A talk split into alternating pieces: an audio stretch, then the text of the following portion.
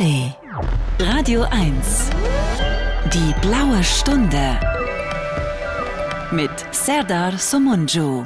Ja, es gibt im Leben nichts, was ich lieber mag, als die blaue Stunde an einem grauen Tag. Wieder einmal ist es soweit. Ich bin nicht alleine. Ich bin in einem Studio. Mir gegenüber sitzt Bent Erik Scholz und wir beide unterhalten uns über irgendein Thema, das uns berührt, interessiert und beschäftigt. Und in der Vorbereitung auf die Sendung heute hat Bent Erik vorgeschlagen, dass wir über Tabus sprechen. Und ich habe dann ein bisschen recherchiert, woher das Wort Tabu kommt und dazu fiel mir ein, könnten wir natürlich auch über andere Begriffe sprechen, die etwas ausdrücken, was man im Deutschen nicht so leicht ausdrücken kann. Und insofern haben wir eine Sendung vor uns, die sowohl etymologisch als auch kulturgeschichtlich sicher für den einen oder die andere spannend sein wird. Auf jeden Fall aber ist Bent Erik mit dabei und dann ist es ja immer spannend und lustig und ernsthaft zugleich. Hallo Bent Erik. Hallo Serda. Ich sag heute Bent Erik. Ja, das ist ganz schlimm. Lass das. Bibi. Ja. Bibi ist doch, ist doch der Spitzname, der hervorragend zu dir passt und welchen, den Spitznamen soll, welchen Spitznamen soll ich dir geben? Was? Äh, Bubu. Bibi und Bubu. Bibi und Bubu. Bist du ein Spitznamenfreund? Ähm, äh, bedingt, bedingt. Das ist sehr bedingt. Aber durchaus in manchen Kontexten, ja. Hast du Spitznamen? Ich hab, mit, mit meinem Freund habe ich Spitznamen, ja. Willst du die verraten? Auch Oder die wechseln ständig. Das Schatz, sagst du Schatz auch? nee, eher nicht. Bist du, du bist kein Schatzsager. Nein, nein, ich bin auch kein Mausi-Sager. Liebling, Hase? Äh, Hase früher, aktuell nicht, aber ähm, ja, es, es wechselt. Also es sind doch teilweise einfach irgendwelche Gegenstandsbezeichnungen, die, die wir dann da. Hm, Also Kotelett, Schnitzel oder was? Brot zum Beispiel. Brot? Brot, ja. Was gibt's, äh, gibt's, welche fallen uns ein? Welche Koseworte für den Partner fallen Boah. uns ein? Äh, Haselmäusi. Hasel oder Hasimon? Haselmäusi. Hasimäusi auch. Ich habe einen Bekannten. Schnuckiputz. Ich, ich habe einen Bekannten, der von seiner Mutter als Kind Hasenpuper genannt hat. Hasenpuper. Ja. Hm. Bubi gibt's viel. Bubi ist gibt's oft, viel, ne? ja.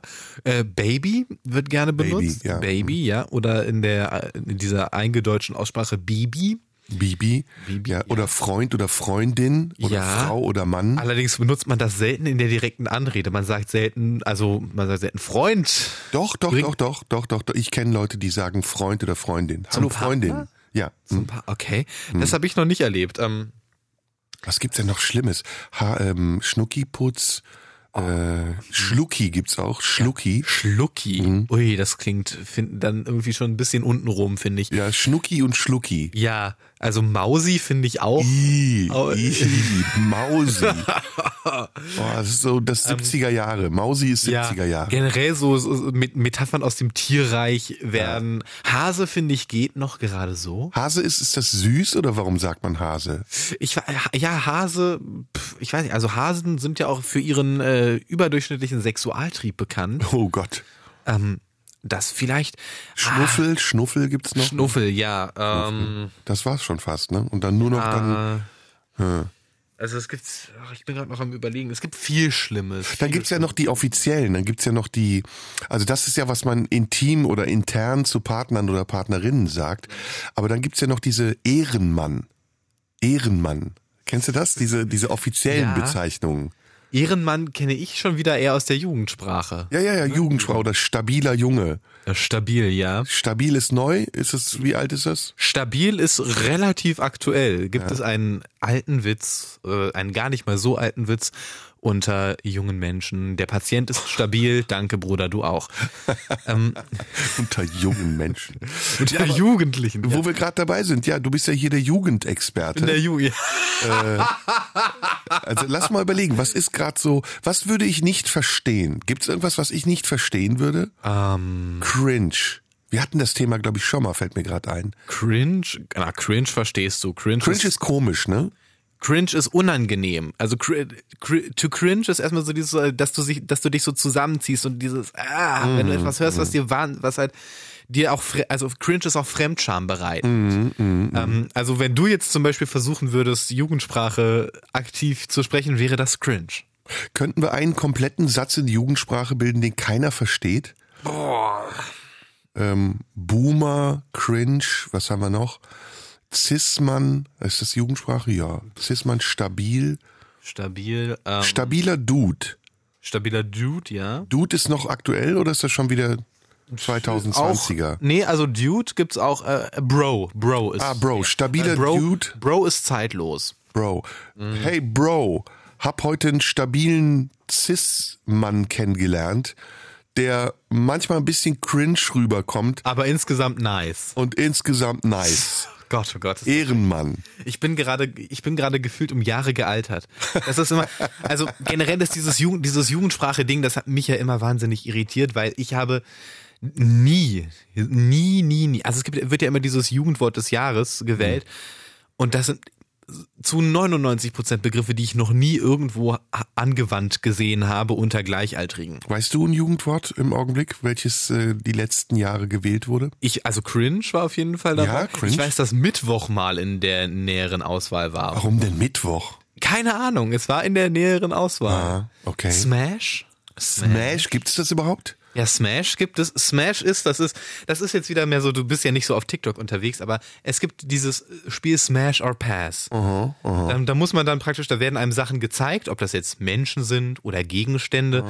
Und wenn man, also Smash heißt ja eigentlich, wenn du das mit Menschen machst, Smash ist, möchtest mit denen schlafen und Pass ist, gibst die weiter. Das Ganze kannst du aber auch mit Objekten, die du toll findest oder mit einem Essen, das du lecker findest und dann ist eben Smash or Pass ist also praktisch Ja oder Nein im Grunde genommen. Gibt's denn ähm, Zustimmung oder Ablehnung. Honk? Gibt's noch? Ne? Ist aber schon ein bisschen älter, ne? Ja, Honk ist sehr alt und ist, glaube ich, Sehr heute alt? nicht mehr. Ich bin alt.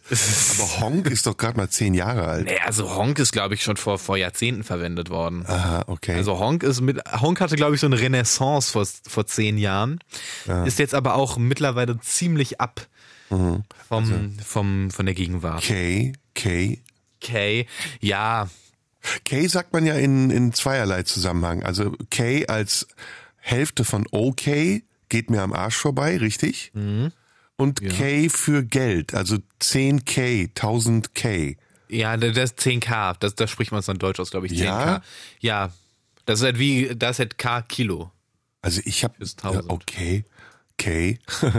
Aha. Hm. Alrighty. Alright. Ist es auch so? Alrighty. Yo! Yo. Bro. Digger. Gibt's noch? Was gibt's noch? Swag. Swag. Ah, Swag ist alt. Ah ja, das ist Moneyboy 2012. Was, aber Swag ist auch ein undefinierbares Wort, ne? Na, Swag ist sowas wie, du, du hast Swag, wenn du eine Ausstrahlung hast, wenn du äh, die Bourgeoisie praktisch ausdrückst, dann hast du Swag. Ja. Die Bourgeoisie. Dreh den Swag auf, ist du, du hast Geld, du hast äh, Weiber, Zeig, was du dir hast. geht's gut, ja. Ah, ja. Das Okay. ist Eis, gibt's auch Eis, ist äh, Uhren mit Eis sind Diamanten besetzt. Du, Ah. ja, Okay. ja. So, ähm, Und Vibe, Vibe ist auch Vibe, cooler Vibe auf jeden Ja, Fall. ja, sehr hey, cooler Vibe. Wir sind schon fast, hören wir uns an wie Kiss FM. Ja. Hey, cooler Vibe. Ey, Dude. Ja, ich möchte, ich- wenn, wenn die blaue Stunde irgendwann mal vorbei ist, dann möchte ich mir ja wenigstens die Möglichkeit einer Karriere bei Radio Fritz offen lassen. Ja, das wäre sehr lustig. Der junge, der halb gealterte, immer noch junge Band Erik Scholz macht Sendungen für Menschen, die jung bleiben wollen, so wie er. Jetzt haben wir ja schon so ein paar Begriffe analysiert, beziehungsweise wir haben über sie gesprochen und der Begriff, den du in den Raum geworfen hast, war Tabu. Ja. Weißt du, woher das Wort Tabu kommt? Nein, aber du wirst es mir gleich sagen. Ich, aber ich, oh, ich glaube, ich habe es schon mal gehört. Klär mich nochmal auf, bitte. Tabu kommt aus der Südsee. Äh, genauer gesagt, entweder äh, aus der Fidschi-Sprache oder aus sonst woher, Tonga. Und ist importiert worden von James Cook, dem, dem Seefahrer. Und Tabu steht für etwas Heiliges. Und dieses Heilige war für die Menschen, die dort gelebt haben, ähm, waren die Gräber und die Geister, die diese Gräber umgeben. Und deswegen hat man sie markiert mit Steinen oder Gegenständen und ähm, ist, äh, hat sie umgangen. Also ist, äh, ist in Distanz dazu geblieben. Und daher kommt das. Und das haben wir übernommen. Es gibt unterschiedliche ähm, Verwendungsmöglichkeiten, aber wir verwenden es ja gemeinhin für etwas, ja, auch etwas, was man vermeiden oder vermeiden soll. Ja, ja. Wie bist du darauf gekommen? Warum wolltest du über Tabus sprechen? Also erstmal glaube ich, dass es deine Idee war. Nee. Echt? Nee, Ich du hast es ja nicht. gesagt. Hab ich das gesagt? Ich, ich sag so viel, da ist ganz viel Blödsinn dabei, das weiß ich manchmal nicht so. Ich, ich glaube, es schwirrte mir so im Kopf rum, weil wir wahrscheinlich halt davor uns über den Tod mal unterhalten haben. Und der Tod gilt ja als Tabu. Und vielleicht bin ich deshalb da irgendwie drauf gekommen. Mhm. Ja, wir haben ja auch viel im Moment, was tabu ist und Ja. worüber man nicht frei sprechen darf, soll, kann oder will. Mhm. Äh, Und da wollen wir uns vielleicht mal ein bisschen so auf die Reise begeben und herausfinden, was sind eigentlich, eigentlich die Tabus heutiger Tage. Ja. Und das machen wir nach der ersten Musik, Genau, ich sagen, ne? die du heute wieder mal ausgesucht hast. Boah, was hören wir denn mal Schönes? Du hast ausgesucht, ich Nee, ich weiß habe es für, nicht. ich hab für die Sendung nachher ausgesucht, für die Live-Sendung. Ach so, wir wissen jetzt nicht, okay. Wir wissen jetzt noch nicht, nein. Dann hören wir natürlich Sweetest Tabu von Sade. Ist doch naheliegend.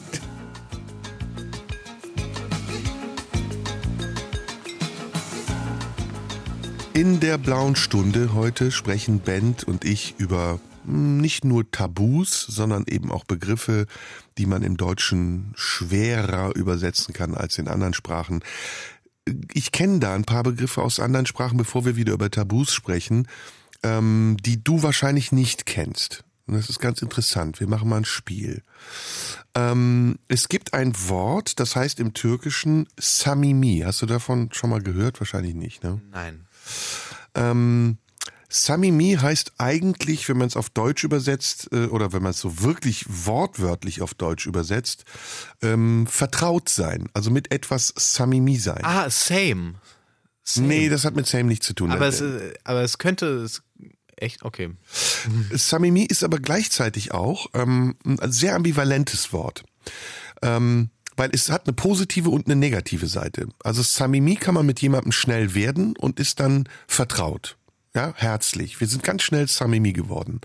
Man kann aber auch zu schnell Samimi werden, dann ist es, ähm, dann ist es nicht mehr positiv. Also zu eng geworden, zu innig geworden, äh, grenzüberschreitend gewesen. Und es ist ein Wort, also du merkst jetzt schon daran, wie lange ich brauche, um das zu erklären, dass man nur erfahren kann. Also man muss in diesem Kulturkreis gelebt haben, um es zu erfahren. Und da fällt mir ein Beispiel ein. Ähm, das kann man so halbwegs drauf anwenden in der Türkei, jedenfalls in der alten türkischen Kultur, mittlerweile ist die Türkei auch schon ein paar Jahre weiter, gibt es ja so Rituale, zum Beispiel dreimal Nein zu sagen, wenn man was gefragt wird. Wenn du zu Gast bist irgendwo, dann fragt dich der Gastgeber, möchtest du was trinken? Und du sagst nein. Aber dann muss der Gastgeber ein überzeugenderes Argument bringen. Sagt, es ist draußen wirklich sehr warm. Möchtest du nicht wirklich was trinken? Und du sagst nein und gibst ein Gegenargument. Ich habe eben erst getrunken und ich habe eine schwache Blase. Beim dritten Mal kippt das aber und wenn du dann Nein sagst, ist es entweder ein klares Nein, eine Absage, oder es ist ein indirektes Ja. Also ja, hm, ja, okay, so in die Richtung. Es ist aber ganz sensibel. Also es gibt ja Sprachen, in denen es das Wort gar nicht gibt oder in denen man das Wort nicht benutzt. Ie zum Beispiel im Japanischen ist ein ganz unhöfliches Wort. Man sagt nicht Nein. Man umgeht das Nein durch ja, hm, vielleicht Choto ist zum Beispiel ein japanisches Wort. Das bedeutet ähm, ja ungern, aber irgendwie ja. Verstehst du, was ich meine? Oh, ich habe ich hab sofort eine Idee, was wir als nächsten Song spielen können, aber das machen wir gleich, ja. Ähm, ich mu- musste gerade, als du sagst, so, so Worte, die es in anderen Sprachen gar nicht wirklich gibt, musste, war eines der ersten Worte, an die ich denken musste, Schadenfreude. Schadenfreude ist äh, ein sehr deutsches Wort, ja. Ja, das das ist gibt's auch- aber auch nur in Deutschland. Ja, was du auch im Englischen nicht im Englischen wird das ja gar nicht übersetzt, da ist die Schadenfreude auch die Schadenfreude. Ja, das stimmt. Ähm, es stimmt. Es gibt ja viele Worte, die Wörter, die im Englischen äh, nicht übersetzt werden. Ich ne? glaube, sogar im Türkischen gibt es einige Worte, die zumindest phonetisch sehr nah an den deutschen Worten sind. Ne? Das meine ich neulich irgendwie gelesen zu haben. Ne? Schnitzel und so. Sch- Ja, nee, nee, nee, das sagt man. Schnitzel, nee, nee, nee. War das nicht irgendwie? Nee, nee, nee. Aber ich, Okay, ich wollte mal auf das besser. das Giotto zurückkommen. Das ist nämlich ein ganz tolles Wort. Giotto ist, also wenn du mir gegenüber höflich sein willst und ich aber von dir etwas verlange, was du eigentlich nicht tun möchtest und du aber nicht Nein sagen willst und ich soll aber trotzdem verstehen, du willst es nicht, sagst du Giotto. Also ich sag, Ben, könntest du mir jetzt mal von der Kantine einen Kaffee holen? Dann sagst du eigentlich ja, Giotto. Also ja, okay, wenn es denn unbedingt sein muss. Und ich weiß aber, okay, der will das nicht und ich lasse das. Ist interessant, ne? Also das, ist, eine, das ist so eine Sekundärkommunikation, die ist Ja. im Deutschen, Deutsch ist ja eine sehr direkte Sprache auf der einen Seite, auf der anderen Seite ist eine sehr indirekte Sprache, weil man unglaublich lange braucht, so wie ich jetzt, um Dinge zu erklären. Aber diese Sekundärkommunikation gibt's in anderen Kulturen und sie ist, sie spielt da eine wichtige Rolle. Ist interessant, ne? Ja, diese Sekundärkommunikation hast du ja im Deutschen auch so teilweise, indem du zum Beispiel einfach Aufforderungen in Informationen versteckst. Ja, oder so diese Zeugnisse, Arbeitszeugnisse, das ist, finde ich, ein, ein perfektes Beispiel für Ja. Sekundärkommunikation. Ja. War stets bemüht. Ja. Ne? Was meintest du? Du hattest ein konkretes Beispiel. Ähm, Informationen in, also, oder beziehungsweise äh, Aufforderungen in Informationen verstecken, zum Beispiel, es ist kalt. Mhm. Wenn ich zu dir sage, es ist kalt, dann ist das eben dieses unterschwellige, ich, ich richte dir etwas aus, damit du was tust. Mhm. Zum Beispiel in dem Fall eine Heizung anmachen oder Fenster zu, bla bla. Dieses ganze Ding. Das ist halt wirklich so ganz basic, das hat jeder Also ich sag nicht Klasse direkt, mach das. Fenster zu, sondern ich gebe Genau. den Hinweis darauf, dass du es zumachen Ja. könntest. So, ich habe Hunger, es zieht. So die Informationen weitergeben, um darin eine Aufforderung zu unterbreiten. Es gibt noch ein anderes türkisches Wort, das erzähle ich dir noch, bevor wir die nächste Musik hören. Das ist Keyif. Hast du davon schon mal gehört? Cave. Keyif wird geschrieben Keyif. K-E-Y-I-F. Nein, nein. Auch ein nein, ganz tolles Wort. Cave ist auch wieder die Beschreibung eines Zustands, eines unsichtbaren Zustands, nämlich ähm, wenn man gute Laune hat mit anderen zusammen zum Beispiel. Wir sitzen am Strand, wir grillen, wir trinken, wir haben Cave miteinander. Man kann aber auch Cave Sis sein, also man kann auch keine Laune haben, etwas zu tun. Aber schon wie ich es im Deutschen beschreibe, merke ich, es fehlen die Bilder, damit du sofort aufschreist und sagst, ach, weiß ich, ich weiß genau, was du meinst. Also es ist ein Lebensgefühl, was es nicht gibt. Geselligkeit? Auch das ist inkludiert. Also Geselligkeit gehört zu Cave dazu. Aber damit ist es noch nicht adäquat übersetzt. es ist meinst du? simple Freude an Dingen. Also Cave zu haben an etwas ist, sich simpel an etwas zu erfreuen. Äh, Im Japanischen gibt es ja dieses Mono no Avari, glaube ich, das, das Pathos der Dinge. Ach, das ist auch interessant, Das, ja. Kennst du das? Nee, das Das, ist ich total toll. Das Pathos der Dinge beschreibt ein, beschreibt ein Gefühl einer gewissen Melancholie angesichts von Dingen zum Beispiel. Ein be beliebtes Beispiel dafür ist die Kirschblüte, Ja. die du dir anschaust und du freust dich einerseits an der Schönheit dieser Kirschblüte und bist auf der anderen Seite traurig, weil du weißt, sie ist vergänglich. Ah. Und das ist das Pathos der Dinge. Mono no Avari oder so heißt das, glaube ich. Ah, okay. Und das ist auch sowas, wo du, wo du halt Schwierigkeiten hast, das zu übersetzen, aber es beschreibt ein, wie ich finde, sehr schönes Lebensgefühl. Ja, wo wir jetzt gerade bei Japan sind, äh, da gibt's ja ganz viele Dinge. Ähm, und das sind nicht nur Begriffe, sondern das sind ja auch Freuden, die man an Dingen haben kann, die wir hier nicht kennen. Kennst du Kintsugi? Schon mal von gehört? Nein. Das ist so eine japanische ähm, Reparaturmethode für Keramik, die dann wiederum für sich selbst eine Meditation Ah, ist. die, genau, wo die das so mit Gold machen, wo Ja. die, ja, wo, wo Ja. die die Risse mit Gold auffüllen, damit sie sichtbar bleiben. Ja, ja, ja. Ja, das ist total toll. Aber das Japanische ist sowieso hochinteressant, auch in dieser, in dieser Sprache, in diesen sprachlichen Hierarchien, ne, die gebaut werden mit äh, Kun und San und so. Mhm, Und das ist also San ist, glaube ich, die Respektsperson. Ist, San Nee, ist praktisch. O ist eigentlich Oh. die Respektsform. Okay, aber San ist doch was was San ist eigentlich der Herr. Also der man, Herr, aber ja. man ähm, also die Form des Siezens praktisch. Ja, also wenn man höflich sein will Ja. zum Beispiel, sagt man ähm, Arigato und die höflichere Version ist Arigato gozaimasu. Ähm, und in anderen Formen ist das das O davor, ähm, äh, was, äh, was gibt's, ähm, Onegashimasu zum Beispiel, wenn man etwas fordert, äh, Stotsu biru äh, Onegashimasu, muss man das Onegashimasu dahinter setzen. Ah ja, ich kenne das, ich kenne das aus Anime. da habe ich das mal gesehen. Das ist dann, und ich glaube, so wenn, wenn, auf einer freundschaftlichen Ebene, da gibt es dieses Kun, was man dann in den Namen hängt, ne? Äh, ja, aber das, das ist nicht höflich, das ist freundschaftlich. Ja, ja, genau, meine ich. Ja.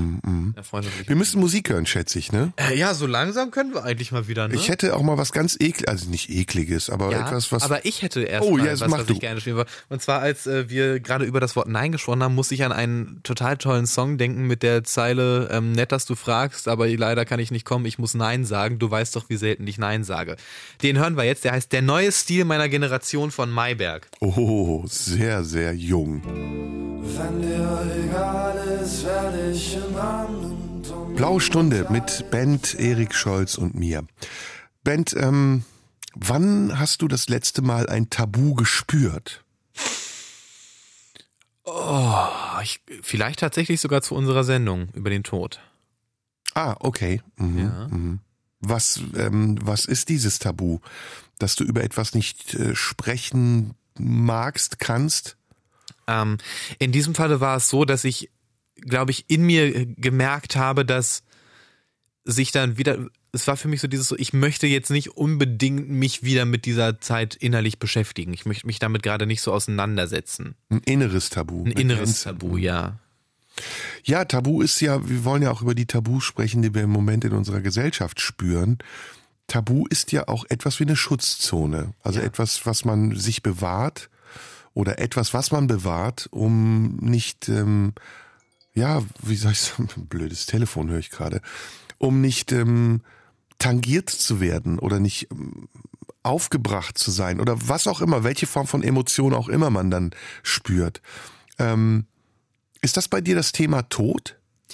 Ähm, eigentlich nicht. Eigentlich finde ich das Reden über den Tod total äh, in Ordnung und total wichtig. Es war nur in diesem Falle eben so, dass sich da irgendwas in mir so ein bisschen gewehrt hat, weil ich eben glaube, dass das in mir tief drin noch nicht ganz fertig ist.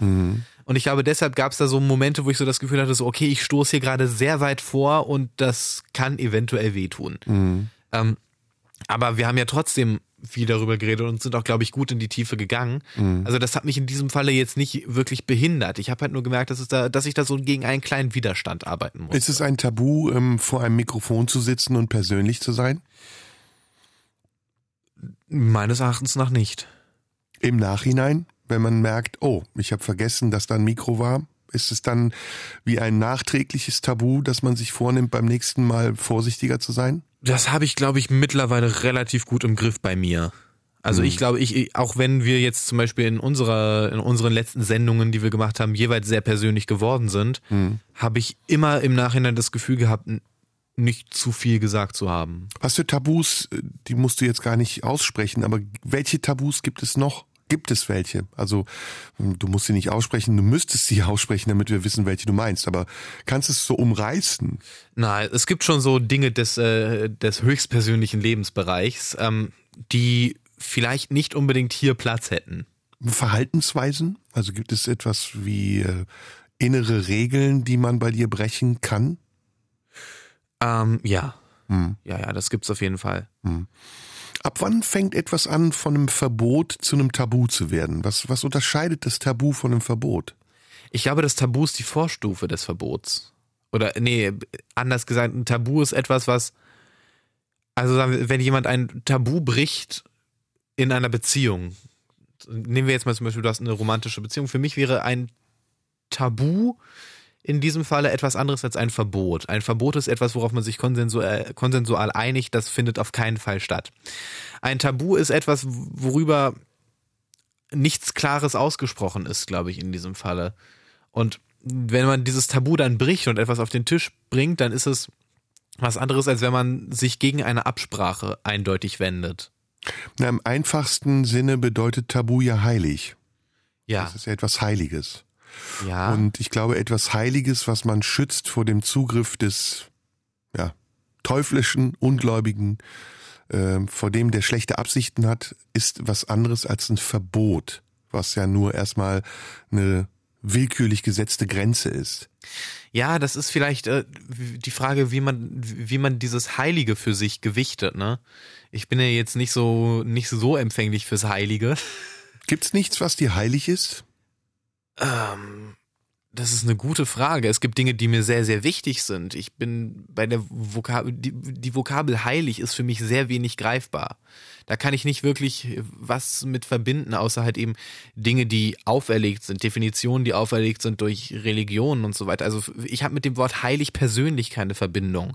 Ich weiß, was Leute meinen, wenn sie heilig sagen, aber für mich persönlich gibt es diesen Begriff heilig nicht in meinem Gedächtnis. Na, was könnte der Begriff sein? Also was, lass uns mal zusammen überlegen. Heilig scheint ja, du hast die Verbindung zur Religion direkt gesagt, etwas auch mit Gott, mit Spiritualität zu tun Ja. zu haben. Ja.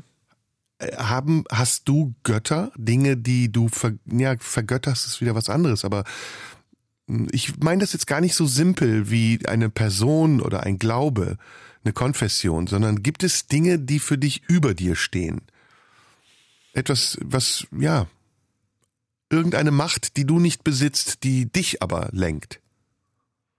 Mm, dass sie mich lenkt, würde ich nicht sagen. Aber es gibt auf jeden Fall etwas über mir, beziehungsweise finde ich als kleiner Teil in einem großen, also für mich ist das eben die Natur, die Welt, wie sie funktioniert, wie sie sich ineinander hackt, die ganzen kleinen Zahnräder, worüber wir schon mal gesprochen haben.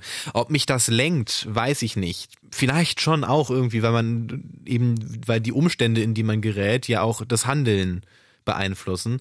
Ähm, ich bin aber, glaube ich, etwas zu individualistisch, um das zugeben zu wollen. Hm. Ähm, aber so prinzipiell ja, es gibt da definitiv etwas über mir. Was jetzt Spiritualität angeht, so ziehe ich die, glaube ich, dann doch eher aus mir selbst oder aus der Natur. Hm. Ich glaube, wir bleiben, also lass uns mal bei diesem, bei diesem Begriff Gott bleiben, der dich immer so ein bisschen, ja, aversiv wirken lässt, wie als wolltest du es wegdrücken von dir. Hast du irgendwelche Gotteserfahrungen? Gibt es irgendwelche Wege, die du mal gegangen bist, die dir falsch erschienen oder Wege von anderen, die du beobachtet hast, die dir nicht richtig erschienen, die diesen Begriff Gott in irgendeiner Form belasten? Oder definieren. Belasten ist negativ.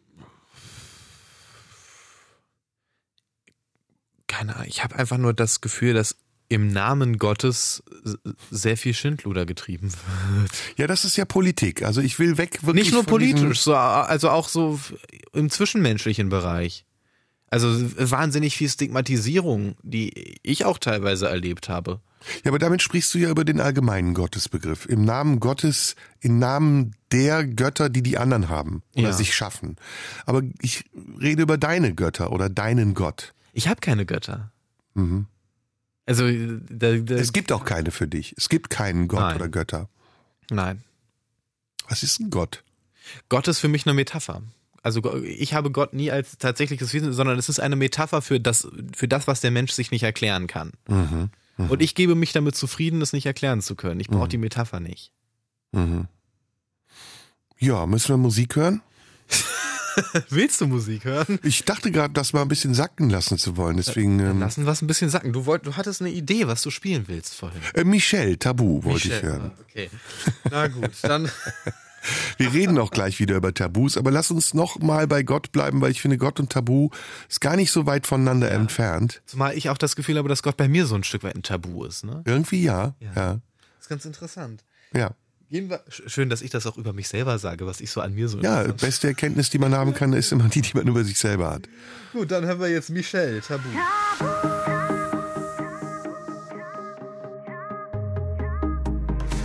Blaue Stunde, wir sind immer noch bei Tabus, bei Gott, bei Begriffen und Begrifflichkeiten, mit denen man umgeht und manchmal muss man mit ihnen auch umgehen, obwohl man sie nicht versteht. Und wir versuchen gerade zu verstehen, was für uns Gott ist und welche unterschiedlichen Varianten es von Gott gibt. Also, wie ist es denn bei dir?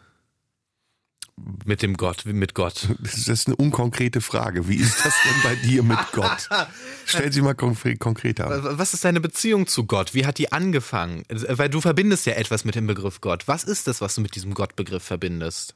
Und was ist, was bedeutet heilig für dich? Also, die, was du mich auch gefragt hast, was ist heilig? Ja, langsam, langsam. Das sind jetzt ganz viele große Fragen. Also erstmal ist die Definition Gottes für mich verschieden und auch variabel. Und die kann wiederkehrend bleiben, gleich, kann sich aber auch verändern. Mein Bezug zu Gott kann sich auch verändern. Ähm, und ein Teil dieser Definition von Gott ist das, was du eben gesagt hast. Die Dinge, die ich nicht verstehe oder Dinge, die ich nicht verantworten will, vielleicht auch. Gott ist für mich in den schlimmsten Fällen, die ich kenne, eine Abgabe von Verantwortung an eine höhere Instanz, die etwas bestimmt, abnimmt, abfedert und einen erleichtert im Zweifelsfalle sogar, zum Beispiel von Schuld. Ja, das ist auch etwas, was, was mir immer irgendwie unsympathisch war. Ja, und deswegen Gott und Schuld, das sind auch wieder zwei Begriffe. Schuld ist wieder ein Begriff für sich, über den man lange sprechen kann, die ja immer gepaart auftreten. Der Gott der Kirchen ist ja ein Gott, der Schuld verwaltet ja. und auch ähm, entscheidet darüber, wann etwas zur Schuld wird und der Menschen reglementiert und das menschliche Sein in eine Fassung bringt. Und diesen Gott brauche ich nicht, weil ich mich für selbstbestimmt halte und weil ich glaube, ich mit der Verantwortung über mich auch gut klarkomme. Übrigens nicht nur mit der Verantwortung über mich, sondern auch mit der Verantwortung über meine Ängste, die mir Gott ja im Zweifelsfall auch mit abnimmt, was ja ein sehr positiver Teil dieses Deals ist, dass da eine Instanz ist, die sagt, ich belaste dich nicht nur mit Schuld, wenn du nicht das tust, was ich von dir erwarte, sondern ich verheiße dir auch eine Erlösung, wenn du tust, was ich dir erwarte. Das ist ja ein sehr schöner Deal eigentlich. Aber durch diesen Deal werden wir Menschen ja oft in wiederum eine Gegenverantwortung getrieben, uns Gottes konform zu verhalten. Ja. Wir werden abstinent, wir werden asketisch, wir fangen an, bestimmte Rituale zu praktizieren, fünfmal am Tag gehen Osten zu beten oder zu Weihnachten eine Kerze anzumachen. Diese Ehrfurcht, die ich gerade beschreibe, die dann im Gottesglauben enthalten ist, empfinde ich oft auch als Unterwürfigkeit, also als eine, eine als eine aus Angst entstandene präventive Unterwürfigkeit, damit diese höhere mächtige Instanz, die offensichtlich dazu in der Lage ist, uns nicht nur mit Schuld zu belasten, sondern auch mit Ent Erlösung zu entlasten, nicht wütend wird auf uns ja. und wir am Ende in der Hölle landen. Für mich ist Gott ähm, jenseits dieser Erklärung, die ich jetzt gerade gebracht habe, die ja sich sehr auf die offizielle Gotteserklärung bezieht, etwas, was mir im Persönlichen begegnet als Bestimmung.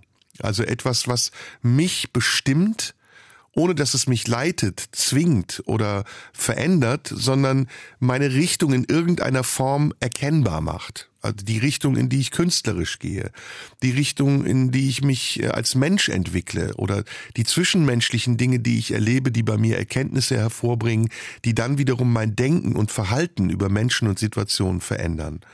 Und das ist nicht nur etwas, was ich mache, das kommt natürlich aus meinem Organismus, das kommt aus den Zellen, die sich in mir vereint haben zu einer Seele, aber es ist auch etwas, was ich, wie du es eben genannt hast, nicht erklären kann, aber wo ich auch eine Gläubigkeit habe. Also das nicht erklären können, dass sich absondert von der Gläubigkeit, diese Autonomie, die du eben beschrieben hast, ist ja auch eine Widerstands- und Verweigerungshaltung. Also ich erkenne das oft bei Menschen, die gegen die konventionellen Kirchen, also nicht nur Kirchen, sondern Konfessionen sich auflehnen und sagen, ich will keine institutionalisierte Instanz haben, die mir erklärt, was Gott ist.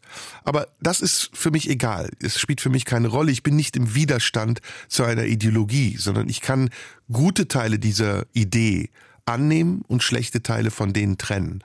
Und deswegen ist der Begriff Gott für mich anders als für dich ein wichtiger Begriff geworden im Laufe meines Lebens.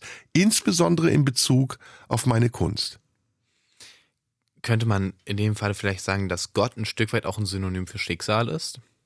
Auch, auch, auch das, das die Fügung, das ist übrigens auch ein schönes Wort, finde ich. Fügung, ja. Die man ja braucht, um das Schicksal ähm, zu akzeptieren und es anzunehmen. Äh, das ist ja auch etwas, was mit Gottesgläubigkeit zu tun hat, dass die Dinge schon irgendwie gut werden. Ja, dass irgendetwas einen beschützen wird und dass es nichts gibt, was einen so sehr in das Unglück stürzen kann, dass am Ende nicht doch etwas wartet, was einem in, hilft, in die Arme nimmt und tröstet. Ähm, ja, das Schicksal ist auch ein Teil Gottes. Das Schicksal ist auch ein Teil Gottes. Aber das, Gott kann auch sehr böse sein. Gott ist nicht nur eine positive Instanz. Gott kann mich auch ähm, unter Druck setzen. Mich und mein Verhalten dadurch, dass es eben diese Fassung für mein Verhalten, mein Denken ähm, schafft, indem ich mich in irgendeiner Form anpassen muss, um dem gerecht zu werden, was ich für Gottes Wille halte. Aber Gottes Wille ist nicht mein Wille. Hat Gott eine Form?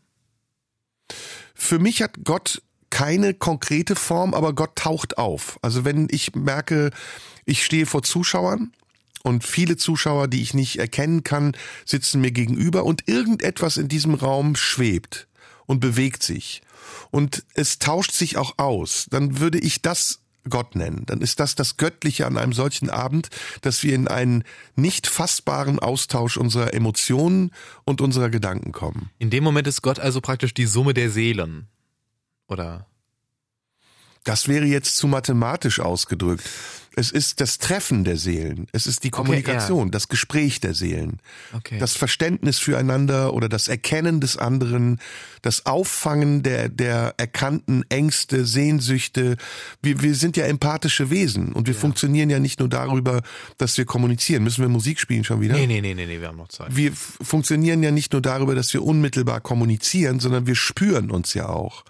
Und vielleicht ist das beste Beispiel dafür, wie wir uns manchmal nicht spüren, dass Tiere uns viel mehr spüren als wir. Ja. Wenn, wenn ein Hund spürt, dass du traurig bist, dann kommt er zu dir und legt seine Schnauze auf dein Knie, um Ja. dir zu sagen, da ist irgendeine Wellenlänge, Strom, äh, etwas, was ich empfange, was mir sagt, dass du jetzt gerade meinen Trost brauchst. Auch wenn man krank ist, machen Tiere das ja gerne. Ja, ja. Ich glaube, das, was du, was du in diesem Fall mit dem Begriff Gott umschreibst, würde ich beschreiben als Energie. Strom, ja. Ich Ja. wollte jetzt gerade auch sagen, das ist Energie, Strom. Aber nicht nur Strom, nicht, also so, nicht nur zielgerichteter Austausch, sondern auch generell Energien. Auch das, es kann ja auch eine Energie sein, wenn du in einer gewissen Situation ein, ein Bauchgefühl hast. Das ist auch eine Form von Ja. Energie. Oder wenn du, das, äh, das, es gibt auch so Momente, wo du, wo ich auch das kenne, dass, dass ich nenne es jetzt mal so groß, das Schicksal mich in eine bestimmte Richtung schubsen will. Das nehme ich dann auch nicht wahr als irgendwas, was ich angucken oder anfassen kann, sondern das ist eine Energie.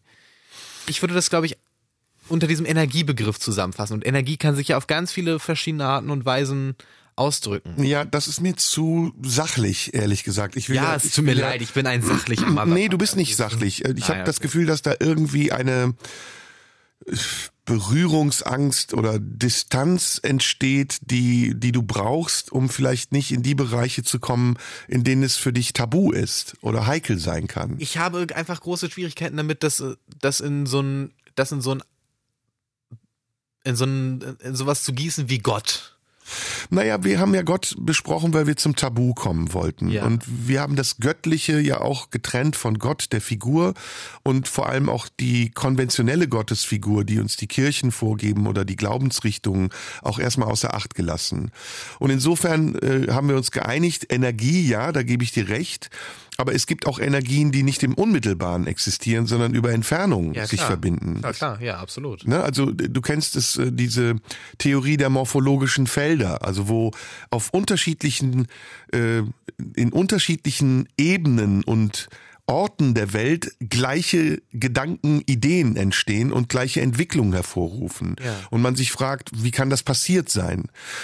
Ich glaube, wir sind uns ganz oft dessen nicht bewusst, weil wir viel zu rational sind, dass eben jenseits der Dinge, die wir errechnen und erklären können, ähm, wie du ja eben gesagt hast, auch das Schicksal, das sich auf etwas hinweist, mh, das könnte ja zum Beispiel auch ein Schicksal sein, das du selbst beeinflusst hast durch die Entscheidung, die du getroffen hast.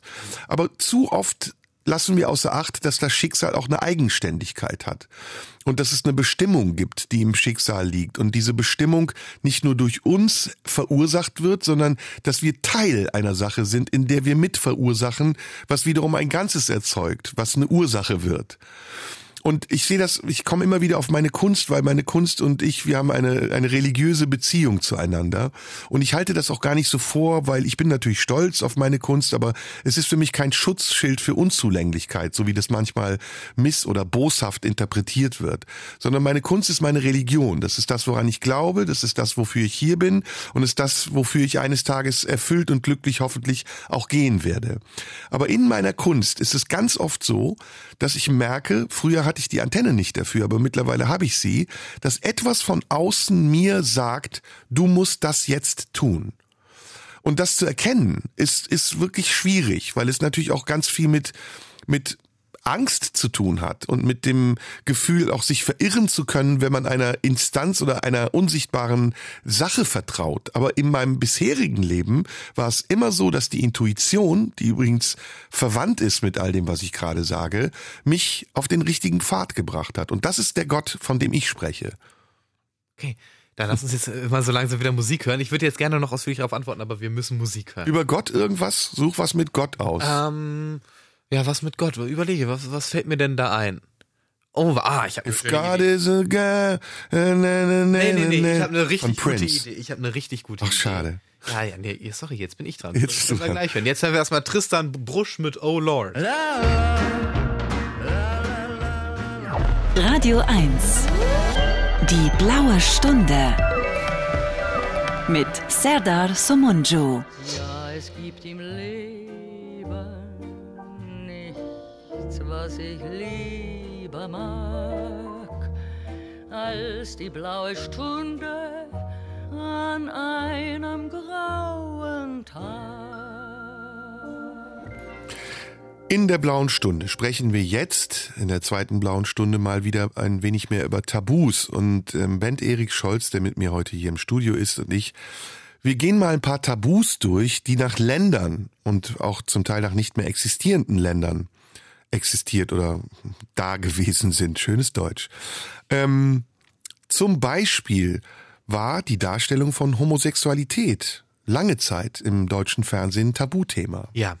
Das hat man so nicht gezeigt und das hat sich geändert. Mittlerweile äh, kritisieren ja sogar einige Leute, dass es zu viel gäbe oder Ja. zu viel Diversität im Fernsehen. Also zu viel Diversität ist, glaube ich, der falsche Begriff. Es ist halt immer so für mich die Frage als in Anführungszeichen Betroffener, ähm, ist das eine ehrliche Darstellung? Also geht es hier wirklich darum, äh, das zu zeigen aus einem Wohlwollen heraus oder ist das mehr so wie ein Mitgliederausweis, den man sich abholt? So, ich habe auch was, ich habe auch Homosexuelle in meiner Werbung gezeigt. Ich hatte auch ein schwules Pärchen in meinem Film. Also so wie so eine Checkliste. So wir brauchen, wir brauchen was Schwules, wir brauchen was nicht Weißes, wir brauchen was nicht Binäres. So das, das ist genau wie ist auch ein ähnliches Thema. Äh, Früher war zum Beispiel, es war ein Riesenskandal, als in Star Trek ein Kuss dargestellt wurde zwischen dem weißen Captain Kirk und der schwarzen Lieutenant Uhura. Das ist auch eines ein Tabu gewesen. In Amerika existieren, glaube ich, auch bis heute mehr Tabus, was äh, zum Beispiel Darstellung in Medien angeht, als hierzulande. So ist jetzt zum Beispiel Nacktheit ein riesiges Tabu nach wie vor in den USA, genau wie Schimpfworte ein großes Tabu sind. In der DDR gab es auch viele Tabus. Ja. Zum Beispiel ähm, waren Forschungen zur Flucht und Vertreibung Deutscher aus Mittel- und Osteuropa äh, zwischen 45 und 50 mit Rücksicht auf die Sowjetunion und die sozialistischen Bruderstaaten tabu. Darüber hat man nicht gesprochen und erst ähm, 1976 ist ein Buch erschienen von Christa Wolf, Kindheitsmuster, was mit diesem Tabu gebrochen hat. Es gab natürlich noch viele andere Tabus. Im, in der DDR wird man nicht viel über Flucht gesprochen haben oder Ja. über Unrechtsregime oder sonst was. Ja, oder Kritik an der, Ja. An, Ja. der an der Führung, ja. Kennst du noch Tabus in anderen Ländern? Ich habe hier ein paar Ideen. In Frankreich zum Beispiel, da hat man lange Jahre nicht über den Algerienkrieg gesprochen. Ach, das ist interessant, das wusste Ja. ich nicht. Ja, das ist ein Tabu gewesen, was lange Jahre in Frankreich existiert hat. Oder ähm, auch in anderen Ländern, in Norwegen zum Beispiel, ähm, da hat man auch über den Zweiten Weltkrieg lange Jahre nicht gerne gesprochen. In Österreich ist es noch ein viel größeres Tabu, weil Österreich ja lange Jahre ähm, sich neutral gab, sagen wir es mal so, und als Opfer des Nationalsozialismus betrachtet hat. Aber ähm, tatsächlich war es ja so, dass der Anschluss Österreichs im März 1938 keine wirkliche Annexion war, sondern es Ja. war eine Abstimmung, zu der sehr viele in Österreich Hm. ihr Ja gegeben haben. Absolut, ja. Äh, generell ist, glaube ich, mit diesem Zweiten Weltkrieg sehr viel international an Tabus verbunden gewesen. Viel unmittelbar in der Zeit danach, auch natürlich hierzulande, ähm, wo viele Leute sich im Nachhinein nicht dazu bekennen wollten, selbst aktive Teile gewesen zu sein dieses Systems. Und ähm, eben so sehr viele Leute dann sich darauf zurückgezogen haben, so ja, ich war ja eigentlich im Widerstand oder ja, ich wusste ja nicht, was los war. Ja. Vieles davon stellte sich ja im Nachhinein als blanke Lüge Ja, heraus. ja. Es war durchaus bekannt, was los war und die, und die meisten Leute waren sich zumindest in Ansätzen dessen bewusst, was auch in Konzentrationslagern zum Beispiel passiert. Und wenn sie es nicht, ähm, nicht ausdrücklich gut fanden, so haben sie es zumindest gebilligt. In der Türkei, in meiner Heimat, ist es äh, lange Zeit sogar strafbar gewesen, über den Völkermord an den Armeniern zu sprechen. Auch ein, ein, ja, ein fast gesetzliches Tabu. Ähm, was gibt's sonst? In den USA zum Beispiel gibt's da Tabus. Ähm, ich kenne eins, dass man nicht nach Konfession fragen durfte, wenn man sich beworben hat irgendwo, dass man nicht danach gefragt werden durfte, was man für eine Konfession hat. Ist aber ein kleines Tabu eigentlich. Sogar ein ganz gutes, finde ich. Ja, Ja. ich glaube, dass also jetzt nicht unbedingt Tabus, aber was ich auf jeden Fall spannend finde in Bezug auf Amerika, weil mir das äh, in anderen Ländern nicht in dieser Form auffällt, ist ähm, eine sehr starke Verherrlichung des Militärs. Hm. Ich muss noch korrigieren, also jetzt mit dem, mit, entschuldige noch als Ergänzung, die Konfession von Staatsbeamten. Also Aha. man weiß zum Beispiel nicht, ist Donald Trump, was ist der, evangelisch, katholisch, das weiß man nicht. Ja. Ähm, das, was du gerade gesagt hast, äh, sag noch mal, was war das? Die Verherrlichung des Militärs. Die- die Verherrlichung- Unter auch ein Stück weit, ein Stück weit, glaube ich, auch unter einfach Vernachlässigung dessen, was halt Krieg wirklich bedeutet. So, jetzt sind wir bei dem Thema, was wir jetzt im Augenblick gerade erleben, nämlich Krieg. Ja. Ähm, wir merken ja, dass durch die immer radikaler werdende Art und Weise, wie wir uns über bestimmte Themen unterhalten, auch Dinge zu Tabus werden. Also wie man zum Beispiel auch anfängt, in Floskeln zu reden, um bestimmte Tabus nicht zu brechen. Also immer wenn man über die Ukraine spricht, beispielsweise, sagt man vorweg, ähm, ich verurteile den brutalen völkerrechtswidrigen Angriffskrieg Putins auf die Ukraine, aber, dann kommt Ja. das Aber. Und ja, da, da gibt's viele Probleme mit. Erstens, völkerrechtswidriger Angriffskrieg ist für mich mittlerweile, ich, das, die, je öfter ich das höre, desto mehr wundert mich diese Formulierung, weil es gibt keinen Angriffskrieg, der im Einklang mit dem Völkerrecht wäre. Also ist es redundant, das dazu zu sagen. Und was ich, was mir halt insbesondere in diesem Kontext auffällt, ist, dass vor allem damit in dieser Debatte gewisse Begriffe ihre Bedeutung verlieren und damit eigentlich enttabuisiert werden. Jeder Mensch, der irgendeine Meinung in diesem Konflikt vertritt, ist, egal welche, welche Meinung er vertritt, in irgendeinem Kontext schon mal Faschist genannt worden. Damit verliert aber der Begriff Faschist komplett seine Bedeutung. Ja, oder Nazi, ne? Ja, Faschist. Nazi. Das wird mittlerweile so, so wie, wie so Butter, wird das so, so gleichmäßig über alle verstrichen, dass, dass eine Unschärfe entsteht, die problematisch ist, weil Faschist hat eine klare Bedeutung. Unschärfe Verharmlosung. Ja, also ist Verharmlosung, eigentlich eine ja, Verharmlosung der nationalsozialistischen Diktatur. Bis zum Revisionismus einfach. Also Ja, es ist ja. wirklich, finde ich, hochproblematisch, dass, dass so leichtfertig eben mit Begriffen umzugehen, wie zum Beispiel Nazi oder Faschist. Ja, aber das hat, glaube ich, auch wieder eine Ursache. Ähm, Ich bin da jetzt, das ist eine These, ich weiß nicht, ob die richtig ist oder falsch, aber ich glaube, dass in den Diskussionen heutiger Tage es nicht mehr ausreicht, äh, schlagkräftige Argumente zu bringen und überzeugend zu sein, sondern man greift auf Superlative zurück Ja. um die Argumentation möglichst ähm, eingleisig zu machen und sich durch diese eingleisige Argumentation rechthaberischer zu machen. Ja, ich glaube, es hängt viel damit zusammen, dass mittlerweile eine Meinung nicht mehr etwas ist, was man einfach nur hat, sondern eine Meinung ist etwas, womit man sich identifiziert Ja. und womit man sich einer Gruppe zugehörig macht, Ja. die sich im Kampf befindet gegen andere Gruppen und dass man dementsprechend alles daran setzt, nicht argumentativ zu obsiegen, sondern den Gegner zu diskreditieren, den vermeintlichen Gegner. Ja, insofern ist das äh, Tabu, jemanden Nazi nennen zu wollen, ähm, ja auch mittlerweile gebrochen. Also Ja. es ist mittlerweile geht das sehr schnell und insofern äh, schaffen wir uns auch neue Tabus. Also das neue Tabu ist zum Beispiel äh, polit- die Definition von political correct. Also was ist political correct? Da gibt's jetzt neue äh, Tabus, äh, die man beachten muss. Ähm, Sexismus, Rassismus, äh, Gendersprache. Das wird ja alles geschaffen gerade. Ne? Und je rigider es ist und der Umgang auch damit, ähm, es zu fordern oder andere zu verurteilen, die es nicht leisten, desto mehr wird es zum Tabu, wenn man ausbricht. Mhm. Ja, ich bin da gerade am überlegen. ähm, Also das ist äh, sehr, sehr deutlich, dass das eben auch ein zunehmendes Problem wird, nicht wahr? Problem weiß ich nicht. Ich, Naja, ich weiß also nicht, sagen wir ein so, Problem ist. Doch, ich, ich finde es durchaus problematisch, Eine weil es wird ja, es, ja, es wird dogmatisch, finde ich teilweise. Also, oder es läuft zumindest Gefahr, dogmatisch zu werden. Und es läuft vor allem Gefahr, etwas zu werden, was ich zum Beispiel auch immer an Religion schrecklich fand, nämlich das Aufdrücken des eigenen moralischen Kompass auf alle anderen Leute. Ja, das ich kann nachvollziehen, was du meinst, aber ich bin da noch nicht so entschieden wie du. Also ich glaube, Ich bin auch noch nicht entschieden, aber ich, ich sehe, dass diese Gefahr da ist. die Gefahr ist da. Die Gefahr ist da. Die Gefahr ist auch da, dass Ideologie zur Religion wird und dass das ähm, Ich glaube, das ist schon oder passiert. dass überhaupt ein Gedanke oder eine Haltung zu einer Ideologie wird. Also es sind ja mehrere Schritte.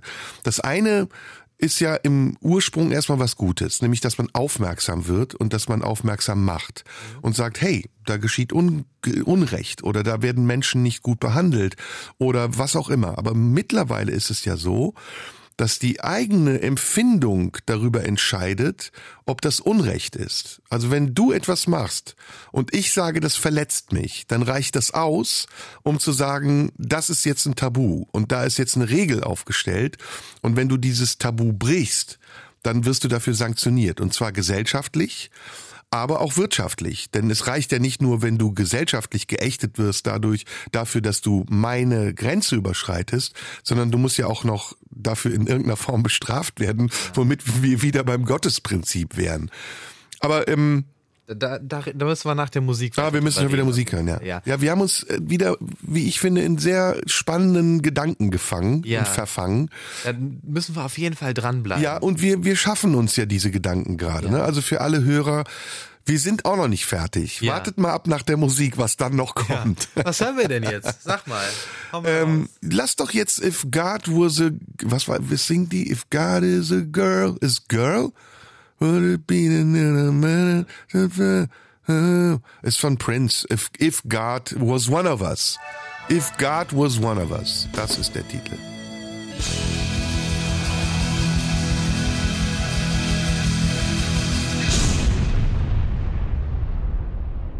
In der blauen Stunde reden Bent Erik Scholz und ich über Tabus. Und wir waren eben bei ja noch ganz diffusen Gedanken, die wir jetzt wollen, die wir ein bisschen konkreter machen wollen, über die Frage, ab wann kann eine, ja, was ist das, eine, Befindlichkeit oder ein Problem, das man selbst hat, zu einer Ideologie werden, die man auch stellvertretend für andere vertritt? Und gibt es auch ein Problem, das man gar nicht selbst haben muss, um dafür eine Stellvertreterideologie aufzubauen? Also ist, ich sage das, weil ich einen konkreten Gedanken habe. Ähm, viele Menschen, die äh, beispielsweise oder oft, wenn etwas als Ismus kritisiert wird, jegliche Form von Ismus, kann man, wenn man es überprüft, feststellen, dass es gar nicht die Betroffenen ist, sind, die das machen.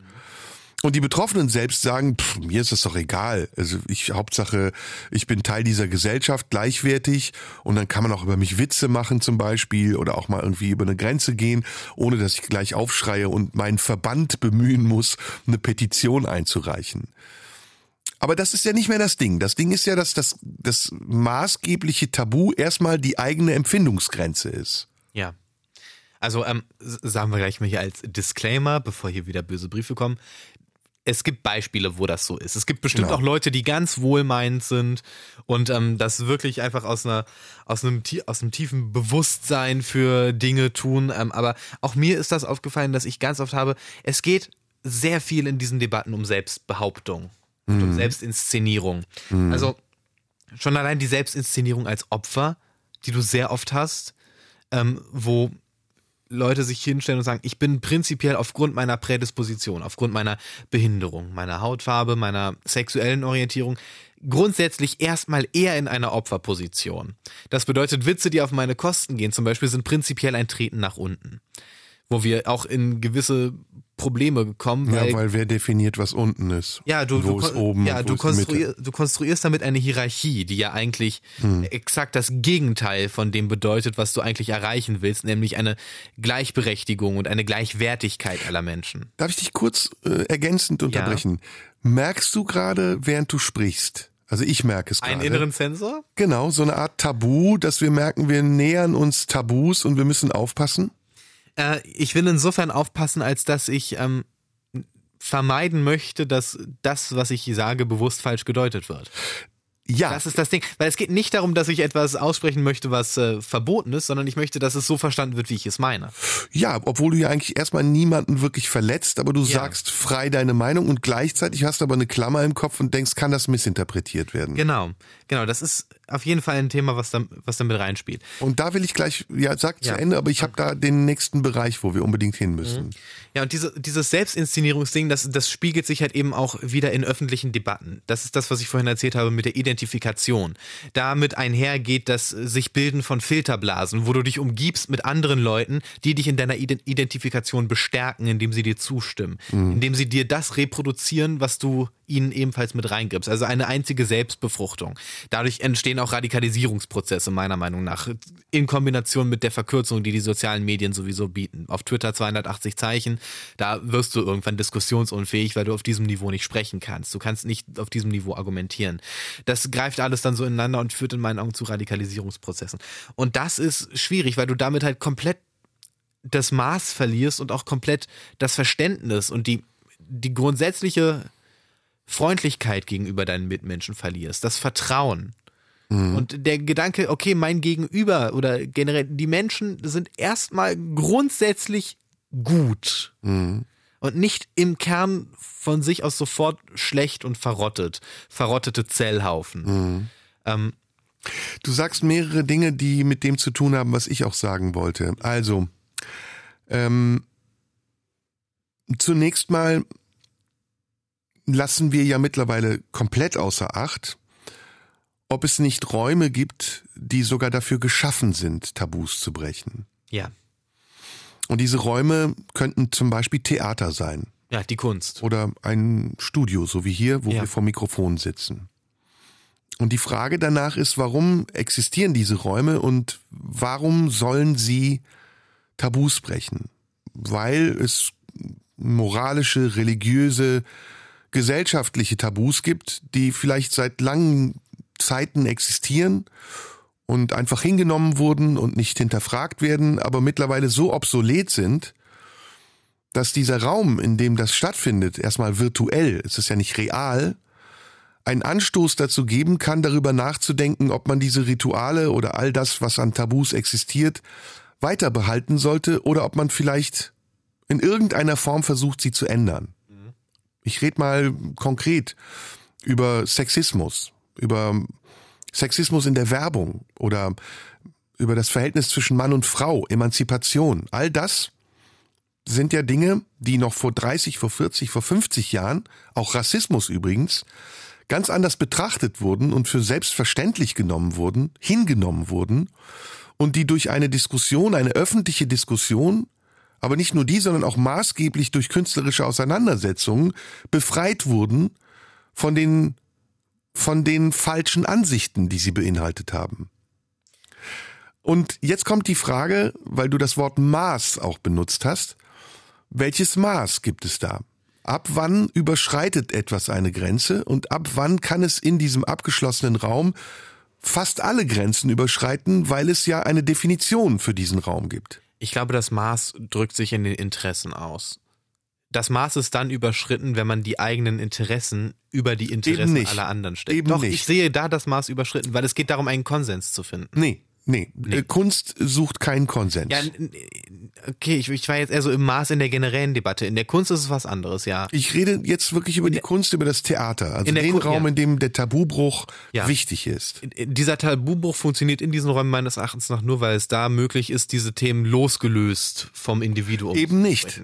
Eben nicht. Das ist ja das Fatale, dass wir eigentlich auf dem Höhepunkt einer Entwicklung, einer gesellschaftlichen Entwicklung, auf dem wir sein sollten, nachdem wir viele Dinge erkannt haben und geändert haben, komplett zurückfallen in die Ansichten des Mittelalters Ich glaube, du verstehst nicht und der Kunst erstmal die Berechtigung absprechen, um unser persönliches Anliegen gegen die Kunst auszuspielen. Nein, nein, ich glaube, du verstehst gar nicht, äh, gar, nicht so genau, was ich meine. So Tabubruch findet in diesem Rahmen statt, in dem, in dem Wissen, okay, wenn jemand, in, äh, wenn jemand im Theater etwas vertritt, dann tut er das nicht, um mich zu verletzen.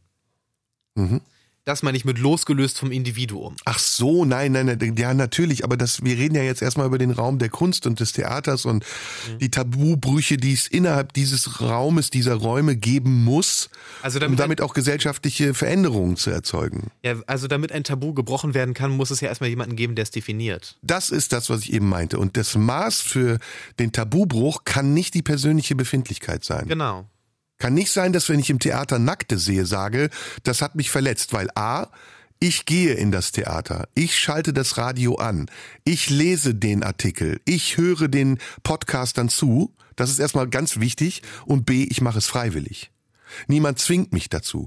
Wenn das allerdings, ich glaube, da gibt's auch wieder eine Grenze, wenn das allerdings den, wenn es die Grenze zum redlichen, sagen wir mal, redlichen überschreitet, also wenn jemand plötzlich anfängt, auf einer Theaterbühne Kinder oder Tiere zu misshandeln, dann kann er das auch nicht als Schutzraum für sich beanspruchen, weil es da tatsächlich eine, eine Schlussgrenze gibt.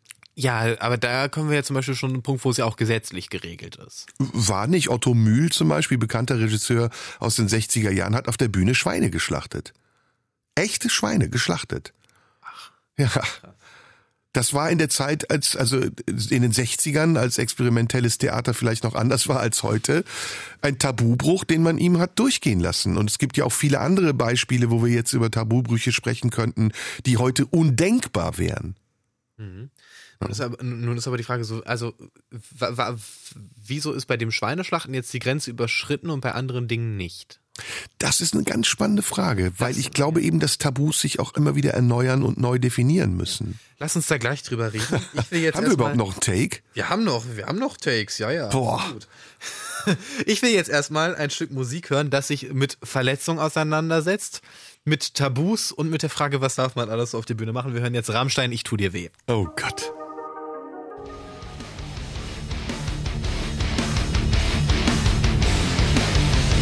Blaue Stunde. Bent Erik Scholz und ich, wir sprechen über Tabus immer noch und wir sind gelandet in den geschützten Räumen, in diesen anscheinend tabufreien Räumen, den Bühnen oder den Mikrofonen, den Studios, vor den Kameras oder wo auch immer. Jetzt haben wir vor der Musik gesagt, Tabus werden auch immer wieder neu definiert, weil sich die Menschen entwickeln und weil sich auch die Befindlichkeiten, die wir ja eben so ein bisschen abgetan haben, nicht nur verändern, sondern auch es berechtigter wird, das einzufordern. Also zu sagen, da verletzt mich etwas, auch wenn ich freiwillig hingegangen bin, auch wenn ich Geld bezahlt habe, aber das tut mir weh. Mhm. Wie gehen wir damit um? Also wir merken ja im Moment fehlt uns ein Umgang. Ja. Ja, ich glaube, das hängt, also dass sich das in letzter Zeit so entwickelt hat in den letzten, ich würde mal sagen, zehn Jahren, hängt, glaube ich, viel mit dieser Förderung von Selbstbeschäftigung und ähm, äh, zusammen, die eben durch dieses Internet kommt. Die Selbstdarstellung, sich auch bewusster werden seiner eigenen Grenzen, vielleicht sich mit denen mehr auseinandersetzen und nicht mehr sie erforschen und zu sagen, ich gehe mal ins Theater und ich guck mal, was das mit mir macht und gehe dann raus und denk drüber nach, sondern vielmehr mit dieser Prädisposition da reinzugehen, ich habe eine Ansicht dazu und ich bin wichtig in diesem Kontext. Meine Ansicht dazu ist wichtig. Ja, auch. Aber ich glaube, es gibt noch zwei andere Punkte. Mhm. Ich widerspreche dir gar nicht. Ich versuche es zu ergänzen. Ja. Es gibt auch noch einen gewachsenen Alarmismus. Ja. Also, dass Menschen viel schneller Alarm schreien und äh, sich empören, als dass äh, sie das vor zehn Jahren getan haben. Ich glaube, ich, ich glaube, ich weiß auch genau, woran das liegt. Ja, woran? Dass man es ihnen erleichtert. Genau, weil die Möglichkeit, seinen Alarm zu kanalisieren, einfach viel größer geworden ist. Ja. Aber das haben wir ja schon festgestellt, als wir gesagt haben, früher musste man Leserbriefe schreiben, heute kannst du einfach nur klicken und es kommt schon an. Mhm. Ist auch unmittelbarer geworden. Ja. Also früher ist der Brief irgendwo gelandet in der Redaktion. Heute kannst du Robert Skopin persönlich anschreiben, wenn ja. du seine E-Mail-Adresse hast. Ja. Und ähm, ich glaube, dass diese Unmittelbarkeit sich auch mehr und mehr in die Realität übersetzt. Das sehen wir ja dadurch, also so während man früher noch Leserbriefe geschrieben hat, hat man irgendwann gemerkt, okay, das geht per E-Mail viel schneller. Dann hat man gemerkt, ich kann es sogar twittern, dann können andere Leute es noch lesen und mich bestärken. Und das übersetzt sich jetzt wieder zurück in die reale Welt, wenn Leute im Theatersaal aufstehen und schreien, ist scheiße und rausgehen. Mhm. Ich versuche nochmal einen anderen Gedanken dazu zu bringen, der die ganze Zeit so unterschwellig mitschwingt bei mir. Ähm ich glaube, also wir haben jetzt mehrere Aspekte so in den Raum geworfen. Der Alarmismus, dann dieser der identitäre Individualismus, ja, also das Individuum, das seine Identität zu einer zu einer Burg macht, ja, die die ja. nicht erobert werden darf. Identitärer Individualismus ist ein guter Begriff dafür. Ja. Und jetzt kommt aber noch ein Begriff, den ich ganz wichtig finde, nämlich der Kapitalismus. Also der die Suggestion selbst ähm, entscheiden zu dürfen, zu können darüber, was sein darf. Also eine, eine Macht zu haben. Ja. Und äh, mit dieser Macht ähm, so umgehen zu können, dass sie auch einen Effekt hat. Und dass sie andere Dinge auch kaputt macht, zerstört, verhindert, aus dem Blickfeld löscht. Und das ist, glaube ich, eine Fehleinschätzung. Das ist eine, das ist eine Autosuggestion, die vielleicht den Einzelnen dazu ähm, bringt, das zu glauben, dass er allmächtig ist, in dem Moment, in dem er sich mit genug anderen verbündet, um seiner Identität Kraft zu geben. Beziehungsweise auch indem er einfach zum Beispiel bezahlt und damit sagt, ich erkaufe mir die Macht darüber. Ich erkaufe mir Auch. etwas zu sagen zu haben. Ja, das ist ja noch kapitalistischer. Das Ja. ist, wenn ich es bezahle, gehört's mir. ja. Ja, ja. Der Gedanke ist leider zu diffus, dass ich ihn jetzt noch weiter ausführen will. Also ich, ich habe aber irgendwie das Gefühl, so alles in allem, ähm, die Tabus, die wir haben, werden auf der einen Seite immer mehr gebrochen. Also ich sag mal, das simpelste Beispiel Geschlechteridentität. Ja, wo wir früher ganz klar vorgegebene äh, äh, Richt oder Richtlinien sind es ja nicht, äh, Ideen hatten, Mann und Frau. Es gibt nur Mann und Frau. Auf der einen Seite wird alles aufgelöst und neu definiert oder gar nicht definiert. Und auf der anderen Seite aber wird es zementiert und fester und starrer. Und unsere Sprache wird in ein immer engeres Korsett gesteckt und wir können uns kaum noch bewegen, ohne dass wir Angst haben müssen, dass irgendwann irgendwer sich davon angegriffen fühlt. Ich rede jetzt nicht nur über die formale Sprache, sondern ich rede auch über die Art und Weise, wie wir sprechen. Und auch es hilft auch gar nicht mehr zu sagen, das ist in einem Gebäude passiert. Du hast dafür Eintritt bezahlt. Es hat sich Theater genannt, sondern es ist mittlerweile Berechtigung genug zu sagen, unabhängig davon, wo, in welchem Kontext, wer was warum gesagt hat, reicht es aus, dass ich mich davon verletzt fühle, um zu sagen, es muss verbannt werden. Und es wird zu einem Tabu, das zu tun. Ja, und diese Verletzung ist ja eben was unglaublich Individuelles. Aber Tabus werden eben auf der anderen Seite auch immer wieder gebrochen. Sch- Schon allein. Also es ist interessant, was wir hinnehmen und was nicht. Ähm, wir nehmen zum Beispiel hin, dass das Tabu gebrochen wird, dass ein Mensch einzigartig ist und wir uns mit dem Thema des Klonens beschäftigen. Mhm. Mhm. Mhm. Also, dass es immer wieder rote Linien gibt, die wir immer weiter überschreiten. Das ist genau wie es bis vor kurzem noch als Tabu galt, dass Deutschland Waffen in Kriegsgebiete liefert. Ich werte das nicht, ich bringe das mal nur an, dass das als Tabu gehandelt wurde. Auf Wahlplakaten der Grünen. Vor gar nicht allzu langer Zeit. Das hat sich verschoben.